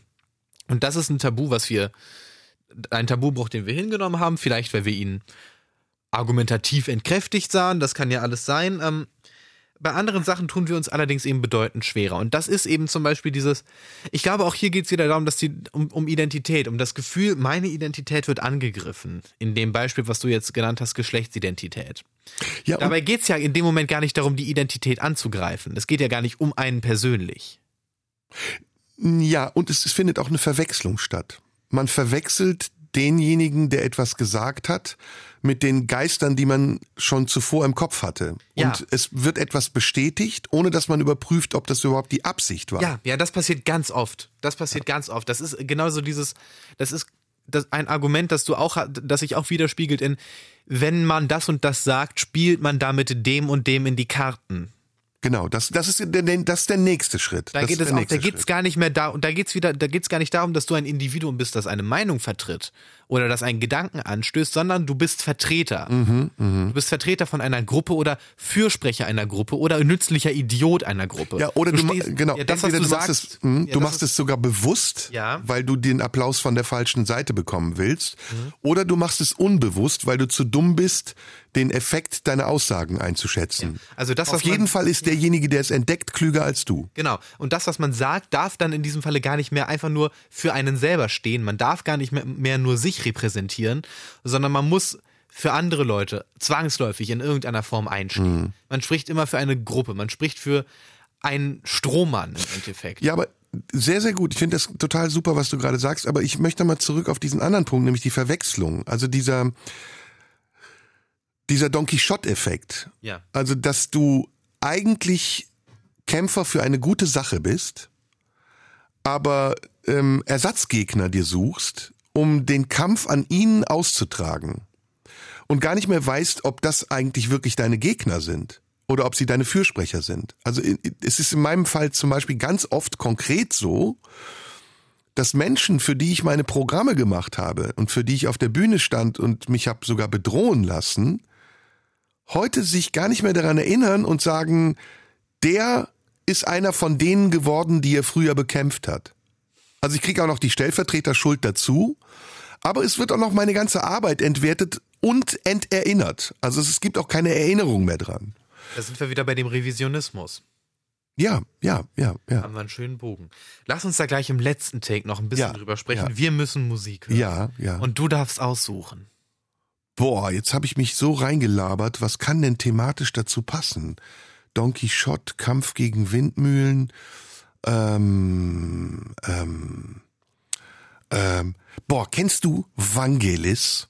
Ist das? Nein, kenne ich Boah, ganz schlimme Musik. Ganz schlimme Musik. Hören wir jetzt, oder? Ja, wir hören The, äh, The Conquest of noch was heißt es. Guck einfach mal nach. Vangelis ist richtig scheiße. Das hören wir jetzt. Blaue Stunde, Band Erik Scholz und ich sind immer noch im Gedankenwirrwarr gefangen. Schönes Thema. Hätte ich jetzt auch nicht gedacht, dass sich das so öffnet, die Tabus. Die letzten Tabus, die wir gerade entdeckt haben, und ich finde das übrigens ganz wichtig, dass du es sagst, sind unsere politischen. Nämlich das, was die Politik oft in Zeiten des Wahlkampfs als Tabu darstellt, um es dann, wenn diese Partei an der Macht ist, einfach so beiläufig wieder aufzuheben und zu sagen, naja, das war ja Wahlkampf, meinten wir nicht so. Stichwort Waffenlieferung. Ja. Ich glaube, es Aber gibt auch zum, keine Beispiel, auch zum Beispiel die Ehe für alle. Ehe für alle, ähm, ja Tarifautonomie, auch ein Tabu. Aber Ehe für alle war, war ja im Spezifischen ein Tabu, das von der CDU gebrochen wurde, einzig allein um Wahlkampf zu Ja, machen. Ja, ja, ja. Das, das ignorieren viele. Viele Leute haben im Nachhinein gesagt, Angela Merkel, wie toll, die ist da über ihre Grenzen gegangen, über die Grenzen ihrer Partei, um halt eben, weil sie wusste, dass sie da was Richtiges tut. Nein, sie, sie hat das knallhart gemacht, weil sie wusste, das war einer der Hauptargumentationspunkte von Martin Schulz Ja, seinerzeit. ja. Und ähm, sie wusste, damit kann sie ihm schaden, wenn sie ihm das wegnimmt. ja. War eiskalter Wahlkampf. Impfpflicht, auch ein Tabubruch. Na, ein halber Tabubruch, weil, weil im Endeffekt ist es ja nicht dazu gekommen. Aber es war schon ein, Ein Tabubruch, das dann doch so. Tabubruch. Ja, es, beziehungsweise ein Tabubruch in der Liebäugelung damit. Also Ja. am Anfang wurde es ja vehement, konsequent ausgeschlossen und dann, naja, vielleicht, schauen Ja. wir mal. Also ein, ein etwas hinterfotziger Tabubruch eigentlich. Ja. In der Politik gibt's ganz viele Tabubrüche. Ich meine, da treffen wir jetzt wirklich auf ein Minenfeld. Und der war, und dieser Tabubruch war ja insofern auch so ein bisschen hinterlistig, dadurch, dass es, dadurch, dass ja nicht mehr die Verantwortung für den Tabubruch übernommen wurde, sondern Mhm. hat gesagt so, wir schauen mal, was das Parlament sagt. Das ist dieses etwas Hinterlistige, sich so ein bisschen noch mit aus der Affäre zu ziehen.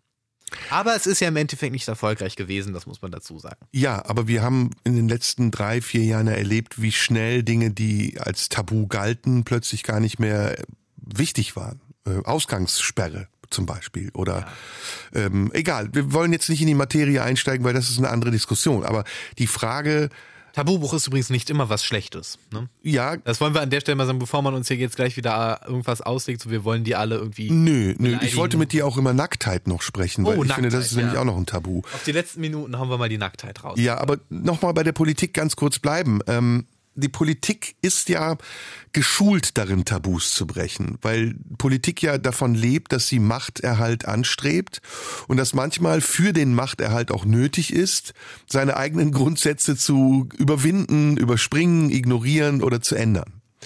Ähm, ist das vielleicht ein Grund auch dafür, weshalb immer weniger Menschen der Politik vertrauen, weil sie sagen, der Politik geht es gar nicht um uns Menschen, sondern ihr geht es hauptsächlich um sich selbst? Ich glaube, das ist einfach die, die, die, das, die Erkenntnis darüber, dass ein einzelner Mensch, der eine Partei wählt, Prinzipien hat, eine Partei aber nicht. Beziehungsweise sie tut so, als hätte sie Prinzipien, bis es ihr nützt, sie über Bord zu werfen. Ich glaube, damit hängt es zusammen. Naja, jetzt sind wir bei der Nacktheit. Ja. Ähm, Nacktheit ist auch ein Tabu, ne? Man geht nicht nackt durch die Innenstadt. Durch die Innenstadt nicht, nein. Aber da, auch da gibt es Räume. Ja, aber da, da, genau, wie das Theater gibt's eine Sauna, da geht man nackt rein. Ja. Oder Clubs.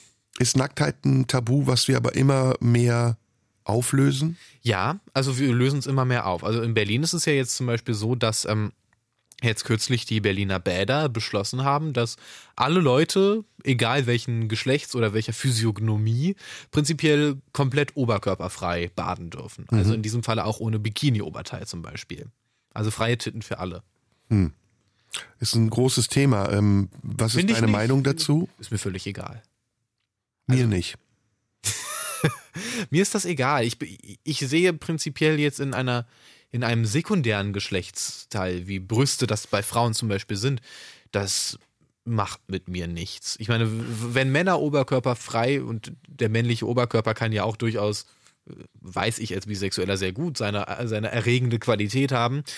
Ähm, da sehe ich jetzt, Erregende Qualität. ja, ja, da sehe ich, also Cringe, Digga. da sehe ich jetzt nicht den Unterschied dazu, warum, warum das bei Frauen anders sein sollte. Hm. Ich, find, ich, ich finde, das zu tabuisieren hängt eher mit einem, mit einem fehlenden Willen dazu zusammen, Selbstverantwortung zu übernehmen, wenn einen das übermäßig erregt. Oh, jetzt, jetzt äh, clashen die Generationen. Ja, guck, aber gu- guck mal, in der Kopftuchfrage siehst du das doch ähnlich. Na, weiß ich nicht. Da schmeißt du jetzt noch einen Begriff rein. Das wird jetzt noch komplizierter. Also Aber es, es geht ja prinzipiell darum, es gibt die Frage etwas, was man ist- sexuell anziehend findet. Im, im, Fall, in diesem Falle sind es Brüste, im Falle vom Kopftuch ist es, ich möchte die Haare verdecken, damit mich, die, damit mich der Anblick der vollständigen Frau nicht erregt. ja, aber das ist, äh, das hat nichts. Also Moment mal. Stopp, stopp, stopp, stopp. Ähm, erstmal leben wir ja nicht in einer abgeriegelten Kultur, in der nur unsere ähm, Gesetze existieren und unsere Empfindungen maßgeblich sind, sondern wir leben in einer Gesellschaft ähm, von ganz vielen unterschiedlichen Kulturen. Und wenn man auf der einen Seite möchte und verlangt, dass Menschen, die nicht aus unserem Kulturkreis kommen, unsere Gepflogenheiten, unsere Sitten akzeptieren und sie aber auf der anderen Seite, ich sag mal, ich nenne es mal überfordert damit, dass es, äh, dass es so konträr ist zu dem, was sie aus ihrem Kulturkreis kennen, dann wird es schwer, damit Balance zu halten. Und dann muss man im schlimmsten Fall sogar damit rechnen, entweder, dass man es ähm, gesetzlich reglementiert und Leute massiv sanktioniert und einschüchtert, damit die das lassen, oder man muss eben im schlimmsten Fall damit damit rechnen, dass es zu solchen Übergriffen kommt wie in, in Berlin im Schwimmbad, wo dann meist migrantischer Herkunft Leute Frauen angrapschen, angucken, belästigen, die oben ohne in so einem Schwimmbad sind. Das ist ein sehr komplexes, kompliziertes Thema, aber es gibt auch eine Spiegelung dieses Themas. Nämlich wenn wir in andere Länder reisen und unseren Maßstab für diese anderen Länder anlegen und uns dann wundern, wenn die anderen Länder sagen und anderen Kulturen, nee, hier ist unsere Kultur maßgeblich und ihr richtet euch entweder danach oder ihr kommt hier nicht mehr hin. Sprichwort Katar wo die WM äh, große Probleme bereitet hat, weil unsere Maßstäbe in Katar eben nicht gelten, weil es dort andere Maßstäbe gibt. Und ich glaube, da geht es vielmehr um Respekt und Toleranz und um Aufgeschlossenheit und die Bereitschaft auch, sich in einer Kultur nicht anzupassen, aber wenigstens in dieser Kultur mit zu funktionieren. Ähm, und solange dieser Respekt nicht existiert, wird das ein Clash, der immer dazu führt, dass die eine oder die andere Seite sich davon belästigt, benachteiligt oder sogar missbraucht fühlt. Hast du Probleme mit Nacktheit? Mit der eigenen Nacktheit? Was heißt denn Probleme? Also ich würde jetzt nicht hier nackt im RBB rumlaufen. Ja, ich auch nicht, aber fühlst du dich wohl? Wenn ich nackt bin? Ja. Ja, also ja, zu Ja. Hause alleine. Ich, also ich mag es zum Beispiel auch nicht, nackte Leute in der Sauna zu sehen. Aber es liegt nicht an Nacktheit, das liegt daran, wie sie sich in der Sauna benehmen. Die kratzen sich am Sack oder schnaufen oder äh, sch sch schmieren sich den Schweiß so ab, dass die Tropfen bei mir auf dem Bein landen. Da ist Nacktheit unangenehm. Aber wenn Leute nackt sind, pff, fast egal. Sei denn, es ist eine sexuelle Nacktheit. Also ich gehe dann, ich gehe auch ungern in Swingerclubs, weil ich nicht gerne Leuten beim Bumsen zugucke und auch nicht will, dass man mir dabei zuguckt. Aber ist das dann ein Problem? Nein, nein, nein, das war jetzt nur grundsätzlich die Frage, weil wir ja gerade Nacktheit als Tabu bezeichnet Ach so, geht nicht nur um Nacktheit. Ich mag auch nicht Leute beim Küssen sehen, wenn die sich die Zungen in den Hals schieben. Finde ich unglaublich unangenehm. Warum? Weil mir das zu intim ist, weil das mir zu sexuell ist. Und ich finde, Sexualität zwischen zwei Menschen gehört nicht an eine Bushaltestelle. Man, wir sind ja, also das macht uns Zivilisierte ja immer noch aus, dass wir nicht wie Affen uns an der Bushaltestelle vögeln und äh, den Schwanz irgendwo reinschieben, sondern dass wir wissen, es gibt dafür auch Räume. ja. Bedürfnis, Bedürfniskabinen. So, haben wir. Gott, wo sind wir gelandet? Gott ist wieder da. ja, jetzt könnte, jetzt könnte man. Ich, ich kann mir vorstellen. Findest du mich spießig? Nein, nein, ich kann mir nur vorstellen, dass die Leute das jetzt bewusst missverstehen wollen und das wieder als Spitze gegen den Karneval interpretieren. Ach so, nein. nein. Der Karneval ist ja auch in dem Raum, aber er, mich zum Beispiel verletzt Karneval. Aber ich gehe dann halt nicht hin und ignoriere es. So, ich glaube, wir sind langsam am Ende, oder? Wir sind am Ende. Das war die Blaustunde. Und äh, mit Bent Erik Scholz und mir mal wieder eine schöne Zeit, ne, die wir verbracht haben. Ja. Und wir wollen nochmal betonen, alles, was wir sagen, ist doch nur Anregen, Anregung zum eigenen Denken und Ja. nicht Anweisung, unser Denken zu übernehmen. Wollen wir die Leute noch dazu einladen, uns ihre Gedanken mitzuteilen? Gerne an die Marlene Dietrich Allee 20 in 14482 Potsdam. Wunderbar. Gut. Wäre es das gewesen, ne? Jo, Ich bis danke dir. nächste Woche. Ich danke dir, Bent. Radio 1. Nur für Erwachsene.